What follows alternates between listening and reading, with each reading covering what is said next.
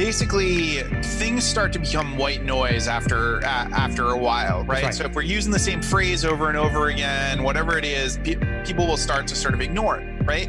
Yep. But when we see those patterns, there's always an opportunity for a pattern interrupt, right? There's always an opportunity to ask, okay, everybody is saying this, like, well, what do I think? Is there anything I disagree with here? Is there anything that I think people are not paying attention to? Welcome to Mike Up in Your Business. We're having a really interesting conversation uh, coming up for you. It's with Michael Roderick, and uh, he was just a fountain of knowledge. Uh, at the end, after we hung up after the interview, I'm like, dude, I got to introduce you to Penguin Books. You got to write. He is working on a book, but this has to go mainstream publisher. I to you to my agent. I hooked him up with a few people because I really, really was intrigued by his message, the simplicity and the effectiveness of this. And the essence is if your business isn't referable, it means no one's talking about you. There's no excitement. What do you have to do to get people excitedly talking about you? So we're about to learn in this episode. So listen in. Where are you based out of, Michael? Uh, New York. Oh, okay. How's the Yeah. COVID situation uh, over there? It's you know it's uh, it's calmed down significantly from when all of this kind of first hit. Um, but we're still you know um, we're still taking it pretty easy. Like we're we're not going out very very often. Like it'll be like go to the park, go to the store, and that's pretty much it. Um, you know, some folks are starting to go back to restaurants and things like that. But I've got a I've got a nine month old and a Yeah. three and a half year old, and I just like I'm not even going on the subway at this point. Like, Yeah, you know, you got to Yeah. be careful. It's Yeah. interesting. I, I read an article. It was it was a pretty bold article. You know, basically, just the, the te- headline catches your your attention. It said like New York is dead, and Mhm. that there's this mass exodus happening, and that New York was known for the kind of its its cultural mix and, and the, the the the epicenter of the world financially. But they said now with the virtualization, you know, it's not an epicenter, and now with COVID, uh, New York is famous for its cuisine. People aren't eating. You're the, you're the guy that's there. So what's really happening? Are, is there a mass exodus going on? I mean, it does seem quieter. Like it does Okay. seem like the streets are not as you know. But I also think that you know one of the one of the best ways to get attention from people is to create high contrast, and hmm. you're never going to get a lot of clicks on your article if you don't say something along totally right. of- right. so, like, I look at that stuff and I'm like, you know, I- I understand where it's coming from, and I understand if somebody wants to create like a logical Yeah. argument about it but I also understand that psychologically we're always writing to basically create the most impact so it's hard to take uh you know it's hard to take stuff like that too seriously i guess is the way i look at it You know, you teach through small pond enterprises um, how to make businesses referable, as you know, of course. Yep. But what I'm curious about is making a business referable. I presume is dependent on word of mouth, and the word of mouth, at least in the tactile, face to face experience, eh, that's gone. yeah yeah So, is is this affecting business referability? I, I don't think so. I th- because I think that I think it does if you believed if you were one of those people who believed like this was the only channel and this was the only way to do it. I think if you were the networking person who said I go to I go to gatherings and I shake hands and I hand out business cards, then you're in trouble. Um, because it, it's not thinking about it from from the angle of like what is the experience right? Uh, and what i like to think about in terms of referability is how do we talk about ideas and sort of hold them with us? And that goes beyond rooms right so if i share something and i'm able to package it in such a way that you're able to remember it easily and share it with somebody else it doesn't matter where you heard it. It doesn't matter if you heard it on the podcast. It doesn't matter if you heard it in a Zoom room. It doesn't matter if you read it in a book. Uh, so I really think that referability, when we're thinking about this idea of, of word of mouth, doesn't just live in the aspect of like place to place, you know, uh, person to person necessarily. I think it can live in this virtual world. You know, it's funny as you're saying this. This reminds me of that book "Made to Stick" by Dan and Chip Heath. I don't know if you read it, but they, but they talk Yep. about what you know plants in our mind, and and you hit two anchors here: memorable and shareable. Yep. So so can we dig into that? What what makes something memorable and Sure. shareable? Yeah. So, uh, what I like to say about memory is that if you want people to remember you more, you want to focus on less. And that's L E S S. That's language, emotion, simplicity, and structure. Okay. So, with language, a lot of the time, uh, we don't take the time to create our own language for things, right? We just kind of pull from somebody else's language and we use somebody else's ideas. But the reason why we all study Shakespeare and very, very few of us ever study Christopher Marlowe, even though they were writing at the exact same time, is that Shakespeare added new words to the English language. Oh, interesting. Yeah. So a lot of the time, if we come up with our own phrases for things, our own way of saying things, that tends to stick in people's minds more because it's new vocabulary. And we love new vocabulary. New vocabulary sort of appeals to the part of us that is interested in novelty. Like Mhm. there's lots of there there's lots of aspects of if something kind of is is quirky or different, we're like, oh, I I, I want to pay attention to that. I want to sort of think about that right? So when we create our own language around something and we have our own words, now we basically give our tribe something to use, right? Yeah. So you know, this reminds me of like Starbucks. Like you have what Bente. Yep. uh, Yeah, Yeah. Uh, venti, grande, uh, and tall. Yeah. tall- and tall- and tall, which is- it seems Yeah, like one right? word is, miss, miss, is out of place there. Exactly. It's totally yeah. It's a it's a whole other thing, but it becomes like a culture thing, right? Yeah. So all of a sudden now everybody's kind of using that language and using those words. And you know what's really interesting about community is that for many many people, community and identity end up being conflated, and they basically want to show like that they're part of something, right? So when we give people their own language for that community, and everybody's using that word, all of a sudden it's just like that word just keeps going and going and going. And now we keep referring back to the individual who came up with that language. Hmm. So, you said so. Let's go through less now. So we have language. You said E for emotion. Did I hear that Yes, yes, Okay. emotion. So if I asked you to imagine the hardest moment in your life, there is a very, very good chance that you're going to be able to pull all sorts of like very, very specific details for me. Yes. right? And the reason for that is that the emotion, when we're here feeling a heightened state of emotion, our brains are kind of like a sponge and we start to absorb things and we remember them that much better, right? So if we're not feeling any emotion during something, it's kind of like a sieve. It just kind of like whatever's going on is kind of going in and going out. And most of the time, and we see this in sales copy, we see this in books, movies, all sorts of forms of entertainment, we can remember the most like heightened emotional scene. Yes. remember that like line in the copy that caused like kind of punched us in the gut. And we could remember that word for word but we usually can't remember the the general stuff. Like we usually can't remember like nobody remembers how titanic opened right like like no That's right. right like nobody's like like oh that's that that's how that movie started no like nobody remembers that right everybody remembers i'll never let go right like that's Yeah. what happens Yeah. Yeah. Yeah. And, and I'm thinking Darth Vader, Darth Vader, I am your father. Like- exactly There's those pinnacle moments.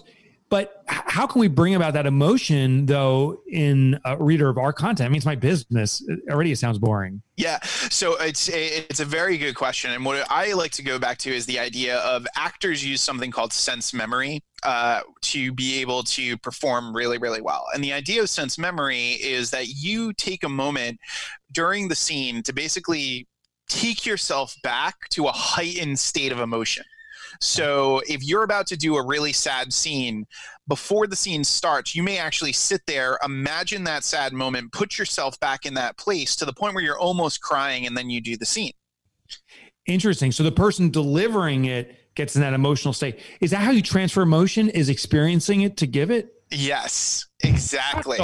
Exactly. You sit down and you have like a lot of the time, like when I'm writing, uh, I write I write daily. Right? And uh, you know, one of the things that I'll do is I will take a moment before I even start writing to basically try to put myself back to wherever the story was.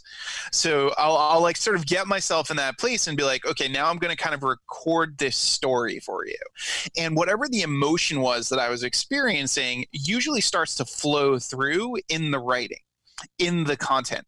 Uh, and the other interesting thing about that is that if it's a shared emotion. So a perfect example, um, I have had you know some challenges you know throughout through, through throughout my life, and and at one point uh, last year, uh, my mother my mother had passed away of of cancer, mm. and um, during when COVID hit, I um, was, you know, so you know, we sort of gone through, you know, I'm in this phase where it's like now I'm, it's about a year later, right? And I'm writing uh, a daily email and I suddenly have this moment of remembering this idea and I was brought back to um, this time when I was a kid and these like special these bags of candies these hershey candies and there was always the special dark and the special dark was this candy like I didn't want to eat, so I would always sort of put it away until I had this whole right, bag of special thing. dark, right? Yeah. So what I did was I wrote a piece and I called it the special dark of gratitude and grief and I talked about mm. how mm. what was happening with like everything. I was feeling gratitude for the fact that my mom was uh, that I wasn't going to my see my mom in hospice during COVID because that would have not been possible. Yeah. Right. So I'm feeling grateful for that, but I'm feeling grief for the loss. And I basically sort of outlined like each of these moments of gratitude and grief that I was experiencing during COVID.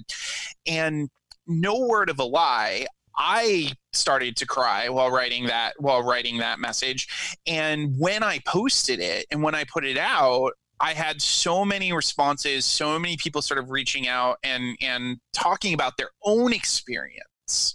Interesting. Yeah. Interesting. And, and there's something else you in that story is there's you gave it relatability. I, my mother, I'm very fortunate, has not passed. Uh, but uh, I have uh, put that candy aside that I don't want to eat until it's the last candy. You're like, well, at least it's candy. Yeah. So as I'm hearing a story, I can't relate to the experience you had with your mother. But I can relate to that. Is that a way of hooking someone in, in, in, in, in bringing equality in something that maybe the client hasn't experienced or the person you're talking to hasn't experienced yet? Yes, yes, and that's actually a really important thing. I think that most of the time, one of the one of the big factors in referability is accessibility. And Interesting. Yeah. if people can't feel like they can access the information, then they they feel silly sharing it. They feel like they might not be able to get it right. They feel like they might say it wrong right? So by taking something like death of mm-hmm. uh, of a family member, which only certain people have experienced or you know have had that, and then taking another story what I'm doing is I'm opening I'm opening it up. And I think that most of the time we want to think about how do we open up our our concepts so that more people can basically get that sort of initial hook um, you know into it right? Where it's like they can sort of uh, connect with, with that. And the way that i like to frame it is i call it finding your celine uh, so there's this really great uh, story in the book uh, the power of habit uh, mm-hmm. which is all Charles about Duhigg, right yeah exactly which is all about hey ya and how when that song first came on the radio it was not a hit like people did not listen to it they were not interested but what they did was they sandwiched it between two very, very familiar artists because aurally we will listen all the way through to something that is familiar right? So what happened was because they sandwiched it in between Celine Dion and Maroon 5, what ended up happening was that song now started to become familiar and people were willing to be introduced to it. So what I often like to say is that most of the time entrepreneurs, individuals with messages are trying to introduce their hey ya when they first have to find their Celine.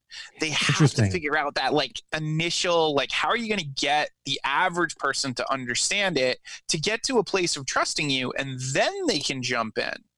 I got so you make it yeah. accessible, you make it relatable, you put the message in the middle. Yep. Exactly. Yeah. Is, is there a risk though, Michael, that we're diluting ourselves? So you're talking about a very heavy subject, Yep. and you front load it with uh, avoiding certain candy. Yeah. Is, is there a possibility that actually starts working against you? I think it, it it can. You know, there's always there is Yeah. always that possibility. I think it has to do with your intention in your writing, right? So it's like if you're writing something, if you're writing for the purpose of being like, well, I have to come up with an accessible uh, an accessible idea, so I'm going to use some accessible thing that everybody else has heard of, then you're not really being true to you, right? But if you say, what does this experience feel like? to me, honestly. And then you write about that particular experience. Yeah, you might have some people who are like, "Well, you're making light of this, it's et cetera." But you're always going to have people Yeah, it's true. That's the in that, you know, naysayers, I guess. in, yeah, in that, you know, in that place.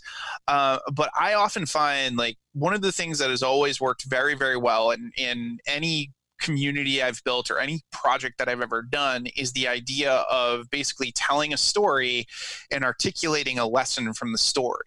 So there, there's a lot of stuff around storytelling. People spend a, a lot of time talking about the importance of storytelling, but they miss the fact that basically if you just tell a story people can just kind of walk away and do nothing but if you tell a story and you articulate a lesson or you give them something to do with that story now there's so much more that happens and that story gets carried so much Mm. easier because you've taken the time to think about that What, about small business versus big business here? Uh, You write, I presume, for yourself. Uh, Yep. I write for myself. I write my own copy. Um, but you know, mega corporation, there's an intern in, jammed in some closet with two other interns writing. It Yeah. sounds like the opportunity is actually for small business here because we can bring about the emotion. But maybe maybe it can translate to big business. Yeah, I mean, I think that it's you know it there is an opportunity for the small business. There there's also an opportunity for the big business to actually take a, a moment to say like, well, what is not big about us?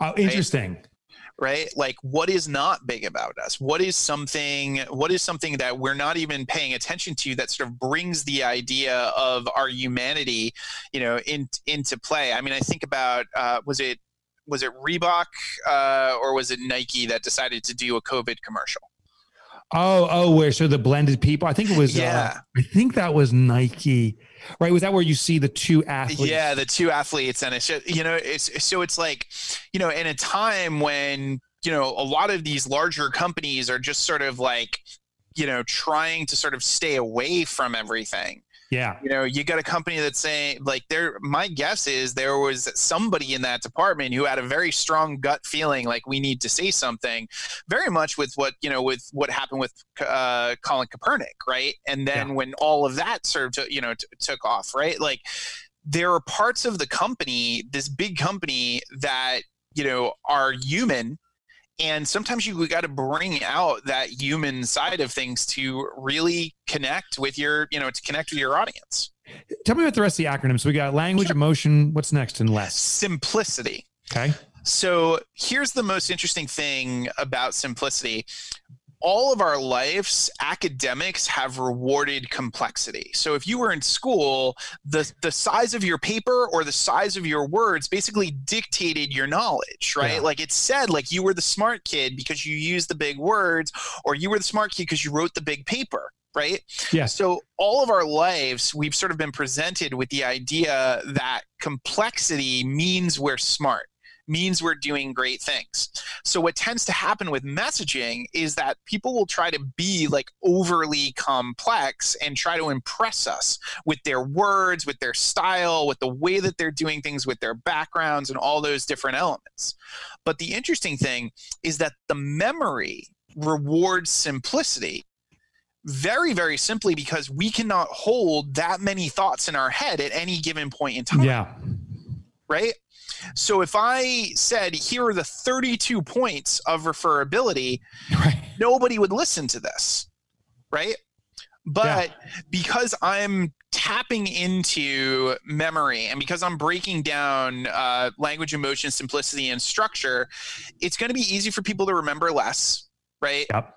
And they're going to it's going to be easier for them to share because it's bite size and their brain is going to hold that much information or decide like what are they going to hook onto. But most of the time what tends to happen is that we tend to use complexity as a way to sort of show how much we know or right. how good we are or what we're you know or or what we're doing and all those different types of things so and the interesting the other interesting thing about it is that simplicity is far more difficult than any other thing to really come down like to really create take somebody's message and boil it down to something simple that other people can really really get actually is a very very difficult thing because we're we want to complicate it. Like we want to, you know, tr- we want to cover everything. We want to make sure that people know everything. Right? Yeah. right. Well, I, I don't know if it's Einstein, and I'm I'm going to bastardize, but I think he said make things simple but not simpler, or something to that effect. Yeah. So what I'm hearing is, is narrow down to the core essence of it. It almost sounds a little bit like the Pareto principle to me. Like nail that 20%, that is the vast majority, because there probably are 34 points to referability. Yep. But you're getting to the the essential four. Is that a good interpretation? Yeah, exactly. Like you want to boil down to the things that are going to be the easiest for people to sort of get. And I actually have this conversation a lot with entrepreneurs who are multi-talented, right? They have lots of things that they could do for people. And the way that I like to frame it is think about a Swiss Army knife Mm-hmm. I could ask you like what tools are on a Swiss Army knife, and there are a lot of tools on various Swiss Army knives, right? But mm-hmm. nobody is ever going to argue that there is a blade on a Swiss right. Army knife, right? right? Like nobody will ever argue that. So most of the time, you've got to try to figure out like, well, what is my long blade? Like, what is the thing that like most people get about what I do. And then I can always introduce them to the other things. I can always tell them about the other things. But how much do we distrust people when they come to us and they say, I can do this. Oh, and I can do that too. And I can do that too. I can do that too. Like instantly the trust just like dissipates when somebody just keeps rattling off all the things that they can do for us. Because how could they possibly have the expertise in all of those areas that requires like real deep understanding? Does that also confuse though the core competency? If I keep on saying yes and I do this, yes and I do that, does that also confuse the recipient of that knowledge saying, well, hold on, what about the core thing? Maybe I don't even know what yeah. it, cause actual confusion. Yeah, yeah. And what I often like to say is that ambiguity is kryptonite to a connector. So yeah. I love connecting people, I love helping people, but if somebody says to me, I want to talk to anybody who da da da da da, I basically say I don't know any anybody's, I only know somebody's so so you have to give me something specific like you have to say like this is what i'm focused on or this is what i'm trying to do and the more specific the language you use the easier it is for my brain to access those keywords and be able to say oh this is the person to introduce you to yeah. Uh, going back to language, yeah. um, do, do, I want to be inventing words, kind of like what I heard uh, with Shakespeare, or uh, do I want to use uncommonly used words but are recognized? Is there a specific strategy around that? Yeah. So there's there's two. You can either come up with your own words, which you know is a gamble because sometimes you're not going to come up with a good word, or you're going to come up with a word that like doesn't really land or or, or doesn't yeah. really work. But if you do come up with a word that really hits, uh, you could have an entire business around that word. Like, and I've seen it happen numerous times where people have come up with a new word or a new way of saying something, and you're like, oh, and then that that leads to the second thing, which is position right so a lot of the time we sort of we we have words that we already use but if we change the order and we just sort of play mad libs with those words all of a sudden it can sound completely different so, uh, an example is anytime that I'm writing in my daily email, I don't refer to Facebook as Facebook. I refer to it as the book of faces.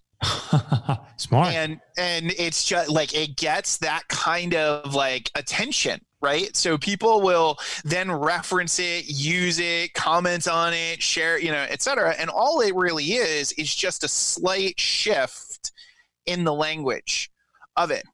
Yeah. Yeah. But it removes that blur, right? Because Facebook, Facebook, I hear it all the time.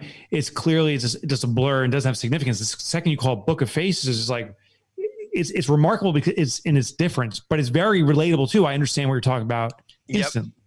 Yeah, yeah, and that's the thing. It's like you, you know, if you're create, if you're adding new words, or if you're doing repositioning of words, you want to think about like how does it actually sound aesthetically.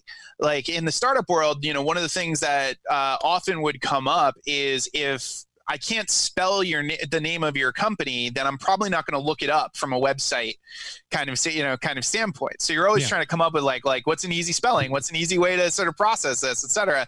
And you want to give people the opportunity to get things quickly right? Because if they don't get things quickly, they're just going to move on. So if right. you're going to create a new word, then you got to think about like how much do they have to think to get this new word, right? Yeah versus you know uh, if you change the order it's like how much do they have to think to sort of understand the difference when you change that order? You know a couple of things come to mind uh, just do it which i think is nike yep. right? Uh, they own that phrase but uh, was it super califragilistic expialidocious, right? Yep. made up crazy long word yeah but it points right to the movie. Yep. It is interesting how we can own these words and uh, Right. So that, that becomes palatable, referable. I want to yep. say it. And we, we have a, a, commonality now, something we can talk about. Yep. Tell me about structure. So our brains are wired to follow structure. Like we don't read a book by starting in the middle and then going to the back and then going like unless we're reading a choose your own adventure, right? That's true. Um, this, but most of the time, like structure is the way that we're able to keep things together in our minds. This is the reason why jokes have lived as long as they have, because jokes have always have a very specific mm-hmm. structure. Mm-hmm. And we're able to just carry it with us. So, most of the time, we can we especially in thought leadership like we'll come up with ideas or concepts or something that we want people to understand but we won't give them a this is first this is second this is third or we won't give them a visual to process that particular information. And because there's no structure a lot of the time what happens is people start to feel like like well what should i pay attention to? What should i be looking at? You know uh, how am I going to explain this to somebody else? Like, what should I cover first? What should I cover second? All of those different types of things. So if we give them structure, then it's it's like a joke. It's very very easy. They know exactly how to frame it. They know exactly what the punchline is, right? Like nobody is going to explain uh, memory by talking about structure first right now. They're right. just not because LESS and the word less will give them a structure to follow and sort of create a particular process for the way that the brain works. Yeah, so it's interesting. So it's, it's fine. What you're you're teaching me here is what you're actually employing too. Very visual. You know, there's a Swiss Army knife popping around in my mind. Uh, I'm, I'm thinking of that Nike commercial. Um, what referability? I my my assumption is it's absolutely critical in our business. Every business needs to be referable is there statistics or data around this? Like, if you do it right, your business booms. You do it wrong, your business fails. Is there any numbers or any uh, yeah. experiential information you can give? I think it's. I think it's so. I think it's new. It's so new that there haven't been a lot of studies specifically yeah. based on referability, right? Um, but what I have noticed is the fact that so many people have basically tried to teach us how to be different that everybody's different is now starting to sound the same. Mm. So so there's so many patterns and structures and like uh, you know uh, people teaching like scripts and and programs and courses of like say it exactly like this that we've sort of hit this place of like if I read an email and you say my friend I'm instantly like okay this is an affiliate deal yeah. right like there's all these like little things that now um, there's this concept in the in the copywriting world about market sophistication uh, where basically at the very beginning you could write 50% off and everybody was like i'm going to buy or a large number of people would buy. But as the market became more sophisticated you had to write longer sales letters. You had to really create a much more complex description of the product because now people were educated as to you know what the tricks were right? Yeah. Um, so I think that the thing about referability versus differentiation is that referability is about basically owning a piece of real estate in people's mm. minds mm. mm-hmm. when it comes to like who you like who you are. And the interesting thing is that the more pieces of real estate that you own, the more uh, you keep being referred back to. And and uh, what I've done in the past is I've looked at entertainment specifically for this. So there are tons and tons of uh, female comedians, right? But most people, when you ask them about a female comedian that has attained a very, very high level of notoriety, most people are going to lean back to Ellen DeGeneres as one of their like top you know, as one of their top people.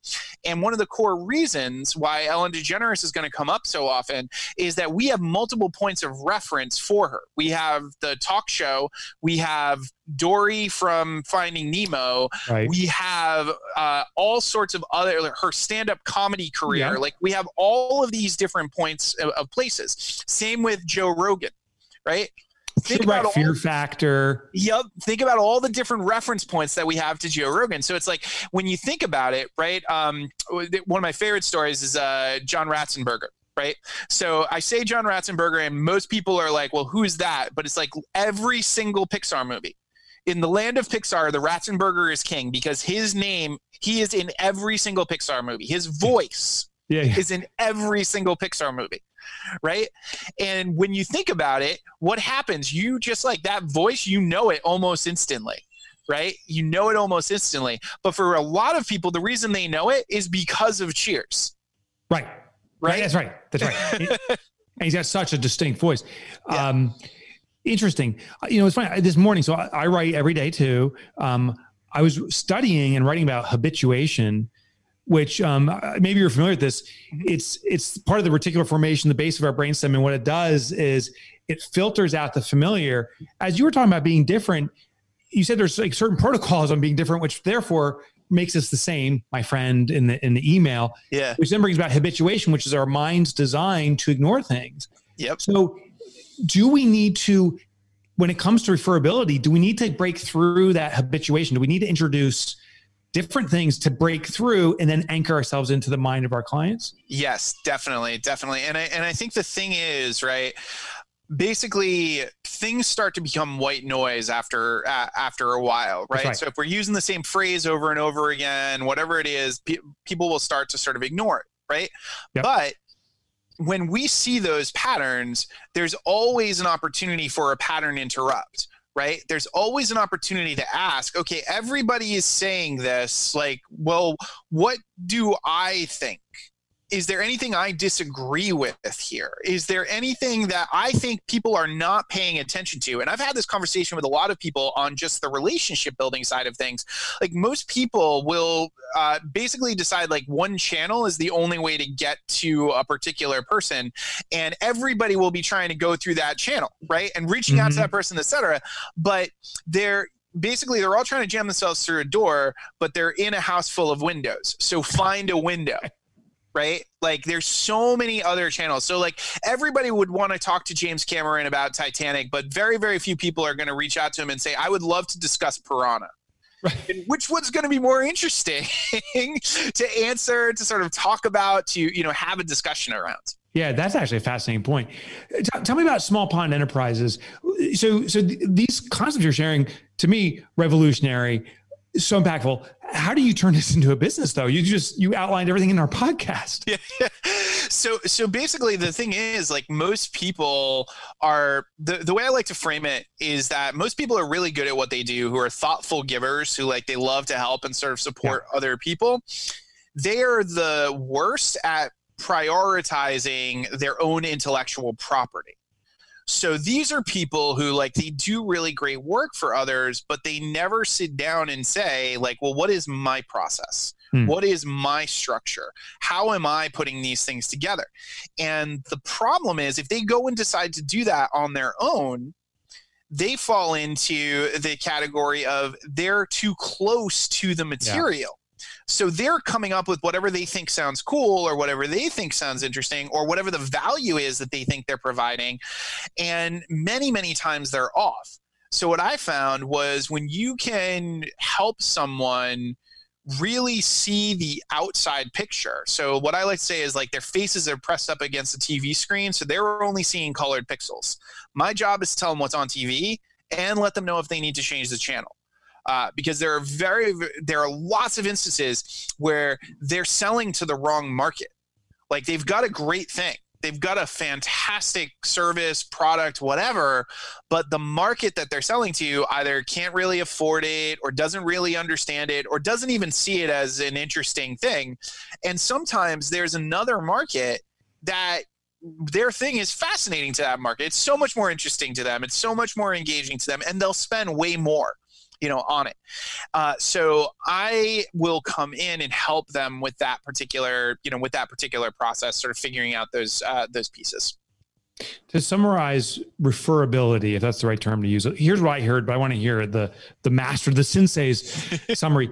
My what, what I didn't expect to learn from you was this is really about uh, managing the mind of the prospect into making something very accessible, sticky in their mind, and palatable. That's what referability is. I was expecting like you know ten dollars if you tell me introduce me to a friend. yes. yeah.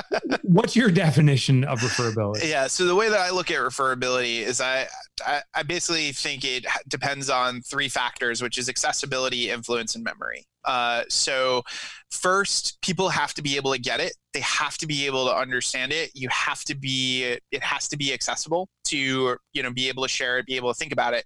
Second it has to be influential. And most of the time when people think about influence because so much has been written about influence they think about persuasion. They think about how am i going to get you to do something but what is far more powerful and far more influential is if I give you something that makes you look better by sharing it, you will share it more often. And Michael Roderick, uh, the CEO of Small Pond Enterprises, thank you so much for this today. no worries. An absolute pleasure. If people could see the video, Kels, you're jogging, you're, you jog your head back and forth. You love this episode, Kels. So you go first. What was your big uh, takeaway? So I really love when he talked about language. Yeah. I think that it's super effective to create a community that then uses that language and creates their, you know, it's like their tribe language. I love when he said community and identity um, become conflated. I couldn't read my own handwriting. become conflated yeah. because uh, I think that that's such an awesome tool for people to be able to think about in the way that they um, message and um, think about attracting people and then maintaining that relationship. Mm-hmm. I loved um, that. I, I like there's so many more elements. Like he talked about um, making new words for your community, right? So making a special language for them. I thought that was amazing. I thought one thing I really loved was getting into the emotional state yourself before working on copy and writing. He's like, it just it translates your emotion into your context. So you have to be there. Um, I know when I'm writing and I'm feeling it's the most energy, it is definitely my best writing. Mm-hmm. Um, and this this was the big takeaway. Academics have historically awarded complexity. The brain yes. rewards simplicity. Yeah. That was really interesting. Yeah. I like that that he pointed that out. I said the same thing about language too and and um, creating your own way of saying things. And I think that's important because um, I know myself, I'm dead to a lot of overused language. Um, but when somebody can translate it and present it in a, a, new and unique way, it can land differently and hit differently and hit deeply. Um, so I thought that was really cool and important. And I liked his uh, Swiss knife analogy. You have to know what your long yes. blade is, basically. right. Yeah. Right. Exactly. What's what's the most functional tool? What is it exactly? And I and keeping it simple in that regard. You know, knowing what that is. And as he said too, um, do you um, you start to distrust people that have too many gadgets you feel like they can't possibly be master of all of those things and so they become a little less credible so you know know what that is know what that thing is that you you can offer that's absolutely true we got to come up with better language to communicate some stuff just yesterday mm-hmm. we had to order some supplies and Amy like, you need anything? And I'm like trying to signal like something to wipe your body with. Maybe language at all. Like, which would be good instead of Mike's pantomime. Yeah. I was doing pantomime. Rubbing his like, body. it's like, what's happening? Kelsey what is yells, he Using words might be effective. Kelsey just you yelled out, were, you were like up here, and I was like, "What's happening? What does he need at work that that requires this motion?" I, I didn't know. I wanted to do like a wipe motion, but I wanted to stay, you know, I wanted to be respectful. So I did it at the chest level, but not even at the chest, like at the shoulder, and slowly worked my way down. And Kelsey, who was not even watching, she was Watching. in her office, she yells just- out, goes, he needs flushable wipes and a lot of them. That's the funniest part is that Kelsey can just like read him without even visual cues. It was, or unbel- it was unbelievable. It was unbelievable. And um, she- it points to simplicity of language. If I could just make flushable wipes, Simplicity of words. simplicity of words, are it all been done. Words are good too. Yeah. All right. Do we have a, a, a good game from Jeremy? Uh, let's see. We do have a good game. Um, and do you want to guess the topic? Words or language. No. Two on the nose. So he does something about. Yeah. I'm seeing the the par- the uh, consistency is Yeah. something about More personal about the person. yeah more personal about them. Like Yeah. I can't remember. okay. I know he's writing a new book, so let's say it's about authorship. I'm gonna say Uh, it's actually about where he's from, New York State. New York State. All right. So New York is home to the Culinary Institute of America, which has the only certified master chef training exam honored by the ACF. How many days is the exam? Three days, seven days, or 10 days? The exam. Holy schmoly. Okay. And Jeremy is a uh, culinary certified in, in the culinary arts. Yes. I'm not sure where now, which institute he went to, but uh, Hmm. But he would know. yeah, right. And he's editing this right now, saying, "Jesus, Mike, I told you." exactly. All right. The Uncle Sam character was based off a real person from Troy, New York, named Sam Wilson. What was his profession? Carpenter, plumber, butcher. Kelsey does not look It's like, confident. is this something everybody knows? I know, right? It's All right. All right, last one. York is home to the oldest major sports venue in the country dating back to 1847. Which sports venue is it? Ebbets Field, Coney Island Velodrome, or Saratoga Springs Racetrack? Hmm. Hmm. Kelsey. Hmm.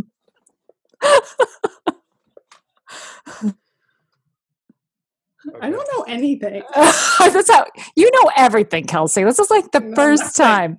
time. Oh Mike my gosh. Flushable wipes. she knows everything. She knows things that nobody has even spoken yet. It's amazing. Apply on extra like moisture. pantomimes and I'm down. All right, you guys ready? Yeah. Okay. How long is that exam for the Culinary Institute of America? Three Say days, seven days. days, or 10 days? Three. I went Ten. with- Kelsey's right. The test is a grueling 10 day test. There are only around 65 certified master chefs in the world. Wow. Ten days. 10 days. That's brutal, I wonder how long each day is. Is it eight hours? Is it twelve hours? I Is it know. 16 hours? right? Yeah. No sleeping. No sleeping, just Make it flambe, and you're like falling. asleep. uh, okay. The Uncle Sam character was based off a real person from Troy, New York, named Sam Wilson. What was his profession? Carpenter, plumber, or butcher? I said carpenter. It seems the most all American. I don't know. Yeah, it does seem all American. I thought he was a uh, costume maker, and he made the uncle costume. So I, The guard. the second guess is butcher. I don't know. butcher would be if he's a butcher. Like that's mm, that's dangerous. Uncle Sam wants you. Yeah. I would say carpenter. Okay, so uh, Kelsey, did you switch to butcher? No, You're should I? No. I'm not saying. I'm not Yeah, I saying. said carpenter. Carpenter's my final. answer. Okay. Butcher is the correct answer. His company, What? Wilson Meats, helped feed soldiers during the War of 1812. Okay, okay, Oh, Uh, yeah. yeah that's the important. connection. hmm that's a good connection. That's a good one. Okay. So are we tied zero zero? No, I got one. Yeah, she got the first one. Oh, you did get the ten days. Okay, okay. I like how he's like twisting it. All right, guys. Last one. New York is home to the oldest major sports venue in the country dating back to 1847. Which sports venue is it? Ebbets Field, Coney Island Velodrome, or the Saratoga Springs Racetrack? I said Saratoga Springs. And I'm going with Coney Island Melodrome. That's my Okay. second choice. All right. The correct answer is Saratoga Springs Racetrack, home to some of the first horse races in the country.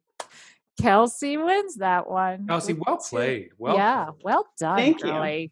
Thank you. Girl who says she they were knows all nothing. guesses, so I deserve zero credit. Uh, obviously, with three wrong, mine were all guesses. Too. All right, my friends. I hope you uh, enjoyed this episode. It's actually one of my favorite interviews um, of of a, in this case, an upcoming author. It was just really simple, really actionable, and uh, you will see results. You will become remarkable and uh, memorable if you follow his instructions. And I do want to share one ask with you. Would you be willing? Would you please go online and make sure you subscribe so you don't miss an episode of us, and give us a rating and review. We'd appreciate it because it's the best way for us to spread the word. Thanks for that, and we'll see you at the next episode. Bye. Bye.